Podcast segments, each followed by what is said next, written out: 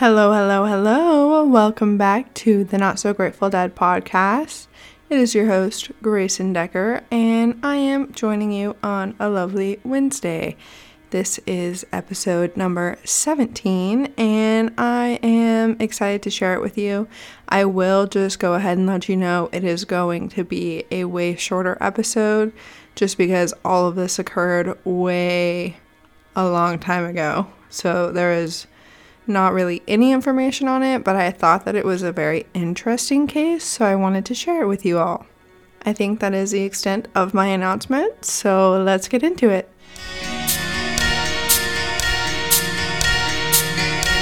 Lyda Southard was born on October 16, 1892, in Keytesville, Missouri, which is only about an hour away from Kansas City. On March 17, 1912, Lyda Southard married Robert Dooley. The two of them moved in with Robert's brother, Edward Dooley, on his ranch that was located in Twin Falls, Idaho. The two of them had a daughter together, and her name was Lorraine. This was in 1914. In 1915, Lyda and Robert's daughter Lorraine died unexpectedly. This was chalked up to her drinking dirty well water and getting sick. In August of 1915, so a little later in the year, Edward Dooley died.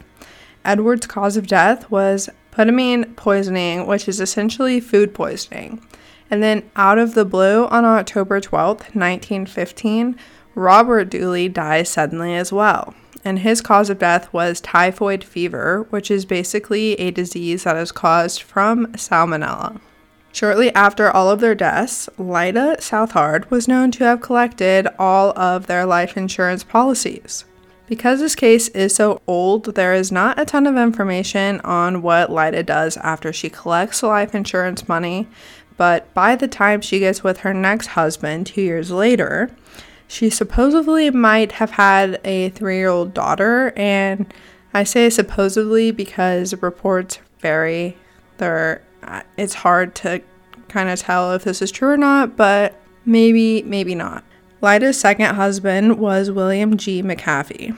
Shortly after the two married, Lyda's three year old daughter suddenly got sick and died. After the sudden death of her daughter, her and William moved to Montana. Just a year later, William suddenly gets sick and dies. It is thought that he had influenza or the flu, and it was fatal. William died on October 1st, 1918. His cause of death was determined to be influenza or diphtheria. In March of 1919, Lyda Southard married Harlan C. Lewis, and he was a cars salesman in Billings, Montana.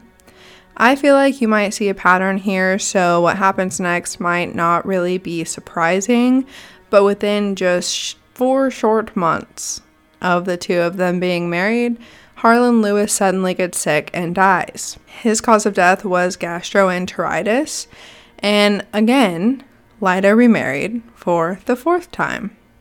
Lyda married Edward F. Meyer in Pocatello, Idaho in August of 1920. He was a ranch foreman, and by September 7th of 1920, literally got together with him in August, and by September 7th, Edward Myers suddenly got sick and died of typhoid fever. Lyda would actually go on to get married to three more men Paul V. Southard, Harry Whitlock, and Hal Shaw, all of whom she most likely divorced.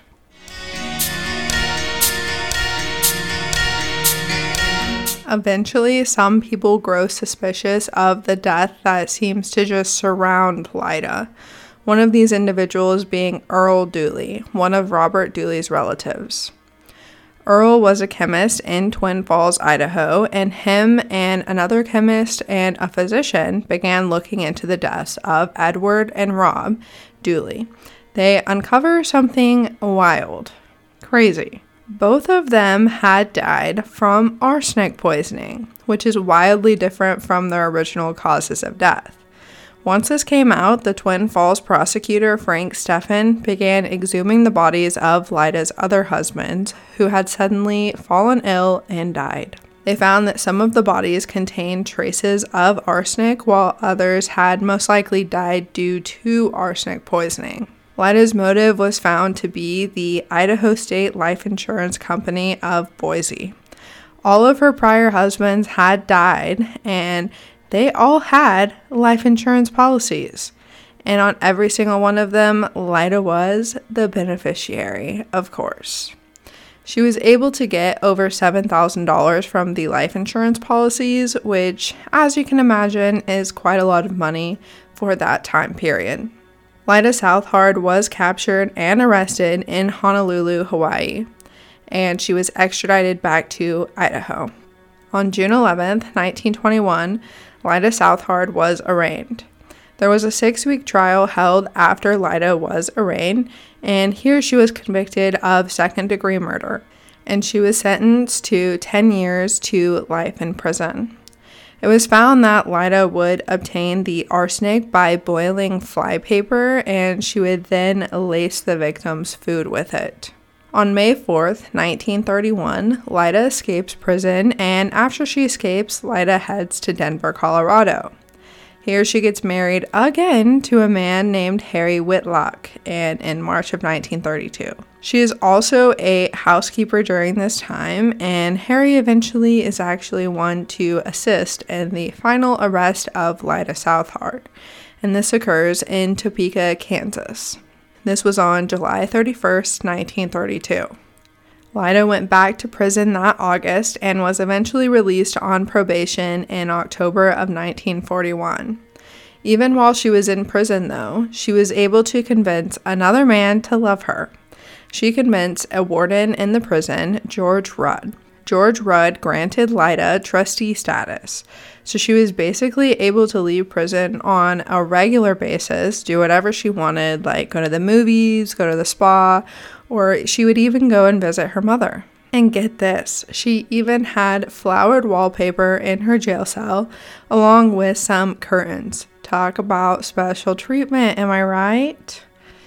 In 1942, Lyda received a final pardon, which basically means that all of the charges were just dropped, which is fucking wild to me. This woman is a full blown serial killer not only killing her husband, but also killing children, and that is just not okay. Not okay. February 5th, 1958, Lyda Southard dies of a heart attack in Salt Lake City, Utah. This is the case of Lyda Southard, and I know it's incredibly short, but female serial killers are just so extremely rare. And I learned in class that they are almost always motivated by money. I just thought it was a very wild story, and it's just so upsetting that all of these people had to die over money.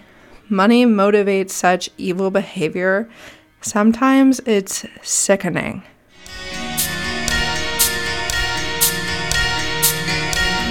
All right, everyone, so that brings our case to a close. It was very short, as you can tell. Uh, no information on her really at all. No information really on her victims at all. Just how she was absolutely crazy and killed people with arsenic. So, gotta love a woman serial killer. I thought it was pretty cool because, like I said, very rare, very rare. And I don't know, that was, she was probably the first female serial killer if I had to guess. I don't know.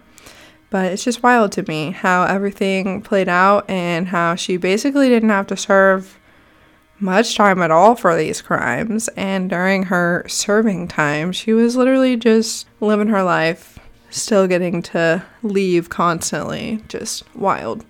But I think that's about it. I'm going to give you my social medias and then I am going to go. And I'm going to go to sleep because I'm tired.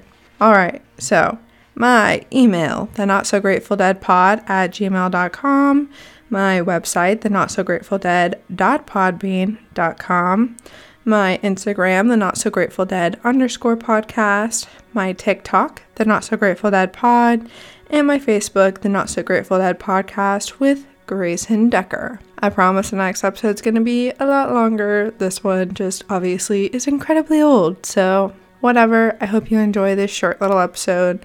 Have a great rest of your week. Bye bye.